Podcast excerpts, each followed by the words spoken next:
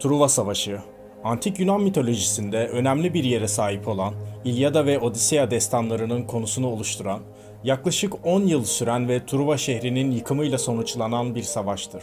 Truva Savaşı'nın nedeni, Truva Prensi Paris'in Yunan Kralı Menelaos'un karısı olan Helen'i kaçırmasıdır. Savaşın kahramanları arasında Akileus, Hector, Agamemnon, Odysseus, Ayas, Priamos gibi ünlü isimler vardır.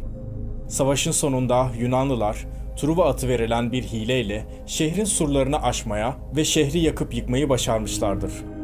Truva Savaşı ve mitolojisi, binlerce yıl boyunca insanların ilgisini çekmiş ve pek çok sanat eserine ilham kaynağı olmuştur.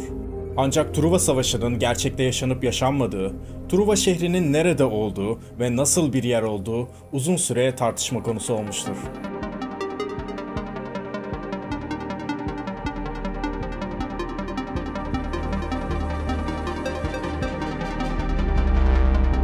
On yıllık Truva Savaşı'na sahne olan efsanevi Truva şehrinin akıl almaz bir şekilde tanrıçalar Hera, Athena ve Afrodit'ten savaş kahramanları Akileus, Paris, Odysseus'a kadar Yunan mitolojisindeki birçok ünlü karakterle bağlantısı vardır. Truva'nın düşüşüyle ilgili hikayeyi birçoğumuz biliyoruz. Paris'in Helen'e olan büyük aşkı yüzünden ortaya çıkan ve ancak Yunanlıların Truva atını öne sürmesiyle sonuçlanan bu büyük kavgadaki gerçeklik payı nedir? Acaba gerçekten öyle bir savaş yapıldı mı? Ya da Truva diye bir şehir var mıydı? Truva'nın hikayesi, İason'la birlikte altın postun izini süren Argonotlardan biri olan Kral Peleus ve bir deniz tanrıçası olan karısı Thetis'in düğünlerinde başlar. Çift düğünlerine uyumsuzluk tanrıçası Eris'i çağırmaz. Ancak o yine de ziyafete gelir ve sinirinden masaya üzerinde en güzele yazan altın bir elma fırlatır. Hera, Athena ve Afrodit elmaya aynı anda atılırlar. Zeus ise bu anlaşmazlığı çözme görevini yeryüzündeki en yakışıklı adama Truva kralı Priamos'un oğlu Paris'e verir. Hera kendisini seçmesi için Paris'e sonsuz güç, Athena üstün askeri yetenek, Afrodit ise dünyanın en güzel kadınının aşkını vaat eder. Paris altın elmayı kendisine Menelaos'un karısı Helen'i veren Afrodit'e sunmaya karar verir ve onu bulmak için Yunan şehri Sparta'ya doğru yola çıkar. Truva prensi Sparta'da Menelaos'un sarayında şeref konuğu olarak karşılanır. Ama Menelaos bir cenaze törenindeyken Paris ve Helen onun servetinin büyük bir bölümünü de yanlarına alarak ya da çalarak Truva'ya kaçarlar. Menelaos döndüğünde karşılaştığı manzara karşısında tam anlamıyla deliye döner. Hemen Helen'in uzun zaman önce evliliklerini korumak için yemin etmiş olan eski talipleriyle bir araya gelir ve bir ordu toplayıp Truva'ya saldırmaya karar verirler. Böylece efsanevi Truva Savaşı'nın tohumları atılmış olur.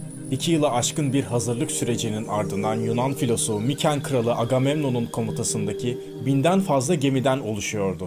Bu filo Truva'ya ulaşmak üzere Doğu Yunanistan'daki Aulis limanında toplanmıştı. Ancak gemilerin hareket etmesini sağlayabilecek bir rüzgar yoktu. Bu yüzden kahin Kalhas, Agamemnon'a gemilerin ilerleyebilmesi için kızı Ifigenia'yı tanrıça Artemis'e kurban etmesini söyler. Bu zalimce ancak o dönemde zorunlu olarak düşünülen eylem yerine getirildikten sonra Yunanlılar nihayet Truva'ya doğru yola çıkarlar.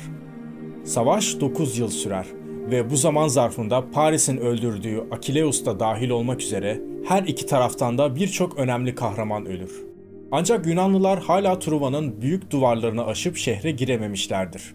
Savaşın 10. yılında kurnaz asker olan Odysseus, içlerinde kendisinin de bulunduğu Yunanlı savaşçıları gizlemek üzere oyuklar bulunan tahtadan bir at yapar ve askerler bu atın içine yerleştirilirler.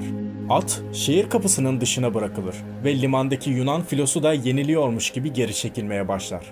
Truvalılar geri çekilen gemileri ve şehrin dışındaki tahta atı görünce artık zafer kazanmış olduklarına inanırlar ve atı şehrin içine alırlar. O gece Yunanlılar attan dışarı çıkar ve şehrin kapılarını açarak tüm Yunan ordusunu içeri alırlar. Neye uğradıklarını şaşıran ve hazırsız yakalanan Truvalılar ağır bir yenilgi alırlar. Menelaos bu savaşı kazandıktan sonra kendisine sadakatsizlik eden Helen'i öldürmeye kesin kararlıdır. Ancak Helen'in güzelliği galip gelir ve Menelaos canını bağışlar. Truva hikayesi ilk kez Homeros'un M.Ö. 750'de yazdığı İlyada'da geçer. Romalı şair Virgül'ün Enid, Ovid'in Metamorfozlar adlı eserlerinde olduğu gibi Homeros'tan sonra gelen yazarlar da hikayeye bazı ayrıntılar eklemişlerdir. Herodot ve Thukydides gibi birçok antik Yunan tarihçisi, Truva Savaşı'nın gerçekten yaşanmış bir olay olduğuna inanırlar. Bu yazarlar Homeros'un dediğini yaptılar ve Truva'yı bugünkü Çanakkale Boğazı'na bakan bir tepeye yerleştirdiler. Bu konum ticari açıdan büyük bir stratejik önem taşıyordu. Yüzyıllar boyunca Truva efsanesinden etkilenen kaşifler ve antikacılar, bugün Türkiye'nin kuzeybatısında bulunan ve benim de yaşadığım antik çağda Truas adıyla bilinen bu şehir olan Çanakkale'yi araştırmışlardır. Truva'yı araştıran en tanınmış kişi Alman iş adamı Heinrich Schliemann'dır. Schliemann, Homeros'un İlyada'sından yola çıkarak Truva'nın Çanakkale Boğazı'ndan birkaç kilometre ötede bulunan Hisarlık adlı bir tepede bulunduğunu düşünüyordu ve 1870'ten 1890'a kadar bölgede kazılar yapmıştı. Bu kazıları sırasında Tunç Çağı'nın ilk yıllarından Roma dönemine kadar süren eski çağlara ait bazı şehirlerin kalıntılarını buldu. Truva'nın daha aşağılarda olduğunu düşünen Schliemann, yukarı kısımları aceleyle ve dikkatsizce kazmıştı ve bunu yaparken de kanıt niteliğinde hayati öneme sahip bulguları da telafisi mümkün olmayan zararlar verdi. Tabiri caizse inşaat kazar gibi dikkatsizce çalışmıştı. 1870'te Priamos'un hazinesi adını verdiği altın eserler buldu. Homeros'un bahsettiği Truva şehrini bulmuş olduğunu dünyaya duyurdu. Schliemann'ın o altın eserleri gerçekten iddia ettiği yerde mi bulmuştu, yoksa bölgenin efsanevi şehir Truva olduğu kendi tezini kanıtlamak için onları oraya kendisi mi yerleştirmişti? Bu soru birçok tartışmayı da beraberinde getirmiştir. Schliemann'ın başka konularda da gerçekleri çarptırdığı bilinir. Truva'yı Hisarlık tepesinde kendisinin bulduğunu iddia etmesine rağmen Truas'ı ya da Truva'yı ilk kez ziyaret ettiğinde İngiliz arkeolog ve diplomat Frank Calvert, Hisarlık'ta ailesinin arazisi olan bir alanda kazılara bir süredir devam etmekteydi.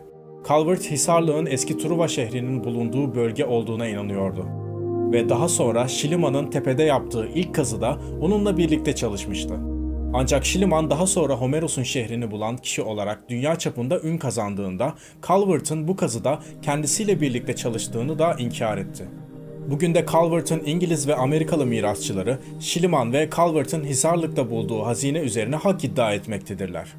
Günümüzde Schliemann'ın bulduğu göz kamaştırıcı altınları Hisarlık tepesinde tarihi onun düşündüğünden çok daha eskiye dayanan bir şehre ait olduğu düşüncesi hakimdir. Schliemann'ın Homeros'un Truva'sı olduğunu düşündüğü şehir aslında M.Ö. 2400-2200 yılları arasında bir zaman dilimine, yani Truva Savaşı'nın yapıldığı kabul edilen tarihten en az 1000 yıl öncesine dayanır. Bu konuda egoist bir tutumu olsa da Schliemann dünyanın dikkatini Hisarlık'a çekmişti.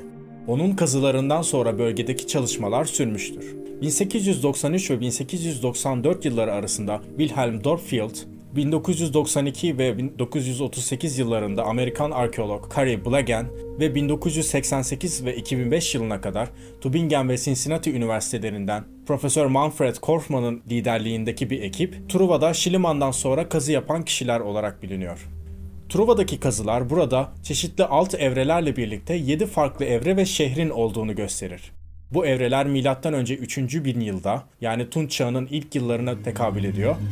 Truva 1 ile başlar ve M.Ö. 323 ve 31 yılları arasındaki Helenistik dönemde Truva 9 ile biter. Tunç Çağı'nın sonlarındaki evre ise Truva Villa. Bu da M.Ö. 1300 ve 1180 yılları arasında tekabül ediyor. Homeros'un tanımlarına uyduğu görülen tarihi ve şehrin bir savaşta yıkılmış olduğunu gösteren yangın izlerinden dolayı Homeros'un Truva'sı olabileceğine en çok ihtimal verilen şehirdir. Yunanistan anakarası ile Truva arasındaki ilişki, Mikenli Yunan yapımı eserlerden, özellikle çömleklerden anlaşılabiliyor. Dahası Truva Villa oldukça büyüktü ve insan kalıntıları ve tunç mızrak uçları kalede ve şehirde yapılmıştır. Ancak Truva Villa'nın büyük bir bölümü henüz kazılamamıştır ve bulgular genelde bölgenin insanları tarafından mı ya da büyük bir deprem gibi doğal bir felaket sonucunda mı yıkılmış olduğunu gösteremeyecek kadar zayıftır. Ama Homeros'un anlattığı Truva'yı tarihi bir gerçek olarak yorumlarsak, elimizdeki bilgilere baktığımızda en büyük doğruluk payı Truva Villa'dadır. John C. Craft ve John Lewis adlı jeologlar, Hisarlık Tepesi'nin Truva'ya ait olduğu tezini destekleyen bazı ipuçları ele geçirdiler. İkili, Hisarlık civarının görünümünü ve kıyısal özelliklerini incelediler ve bölgenin jeomorfolojik yapısının Homeros'un İlyada'sında tarif edilen özelliklerle uyumlu olduğu sonucuna vardılar. Homeros'un devasa Truva atı ile ilgili anlattığı hikayesinde belki de en tuhaf ayrıntının ardında bile tarihi açıdan gerçeklik payı bulunabilir. İngiliz tarihçi Michael Wood, bunun şehre girmek için yapılmış akıllıca bir hile olmaktan ziyade ata benzeyen büyük, ilkel bir mancılık olabileceğini de öne sürmüştür. Klasik çağda Yunanistan'da bu tip aletler biliniyordu. Buna örnek verecek olursam, Spartalılar M.Ö. 429'da Platea'yı kuşattıklarında mancınık kullanmışlardır. Ayrıca at, Poseidon'u temsil ettiği de bilinmektedir. Belki de Truva atı, şehri vurup savunmasını büyük ölçüde zayıflatan ve böylece Yunan ordularının kolayca şehre girmesine neden olan bir depreme gönderme yapıyor olabilirdi. Truva'nın var olduğuna dair başka bir kanıtta, tartışmalı olsa da, Anadolu'daki Hitit İmparatorluğu'nun arşivlerinde bulunan bazı mektuplardır. Yaklaşık olarak M.Ö. 1320 yılından kalma bu mektuplar, Ahiyeva adlı güçlü bir imparatorluk ile Vilusa Krallığı'nın hakimiyeti konusunda yaşanan askeri ve siyasi gerginliği gösterir. Vilusa, Yunanca İlyos, Truva ve Ahiyeva ile özdeşleştirilir. Bu tanımlamalar hala tartışmalıdır. Ancak Tunç devrinin sonlarında, Yunanistan ile Orta Doğu arasındaki ilişkiler araştırıldıkça bilim adamları arasında daha yaygın kabul görmektedir. Ne yazık ki bize kesinlikle Truva Savaşı'nın yapılmış olduğunu gösterebilecek bir Hitit metni bulunmamıştır. Bu durumda yaklaşık olarak M.Ö. 1200'de Hisarlık'la Truva Savaşı olduğunu söyleyebileceğimiz büyük bir savaş acaba gerçekten yapılmış mıydı? Belki de hayır ya da evet. Homeros'un ayrıntıları en az 400 yıl boyunca kulaktan kulağa yayılan yan mitolojik bir kahramanlar çağı üzerine yazıyordu. Savaş yapıldıysa bile o kadar zaman içerisinde hikaye unutulmuş ya da değiştirilmiş olma ihtimali oldukça yüksek. Kuşkusuz Homeros'un hikayesinde şairin eseri yazdığı M.Ö. 750'den çok, M.Ö. 1200 yılına ait gibi duran çeşitli zırhlar ve silahlar gibi Tunç devrinin sonlarına dayandığı görülen ayrıntılar vardır. Ayrıca Homeros, kendi zamanında neredeyse hiçbir izi kalmamış olan bazı Yunan şehirlerinin Truva Savaşı zamanında ne kadar önemli olduğundan bahseder. Bu bölgelerin bazılarında yapılan arkeolojik kazılar, bu şehirlerin aslında Tunç devrinin sonlarında çok büyük öneme sahip olduklarını göstermiştir. Ancak Truva şehrinin Hitit İmparatorluğu ile Yunan dünyasının sınırları üzerinde Çanakkale Boğazı'na bakan son derece önemli konumu göz önüne bulundurulduğunda, bölgenin Tunç devri sonlarında birden fazla savaşa sahne olduğu kesindir. Belki de Homeros, Yunan dünyası ile Truvalılar arasındaki bu savaşları anlatmış ve bunları tüm savaşları bitiren son savaşta destansı Truva Savaşı'nda toplamıştır. Böyle düşündüğümüzde Truva Savaşı kısmen tarihi gerçeklere dayanmaktadır. Ancak kuşaktan kuşağa anlatıldığı yüzyıllar boyunca hikayeye doğaüstü güçler eklenmiştir diyebiliyoruz. Belki de Truva güzeli Helen bile aslında yarı yarıya gerçek olabilecek bu hikayeyi anlatanlardan birinin eklediği bir hayal ürünü olabilir.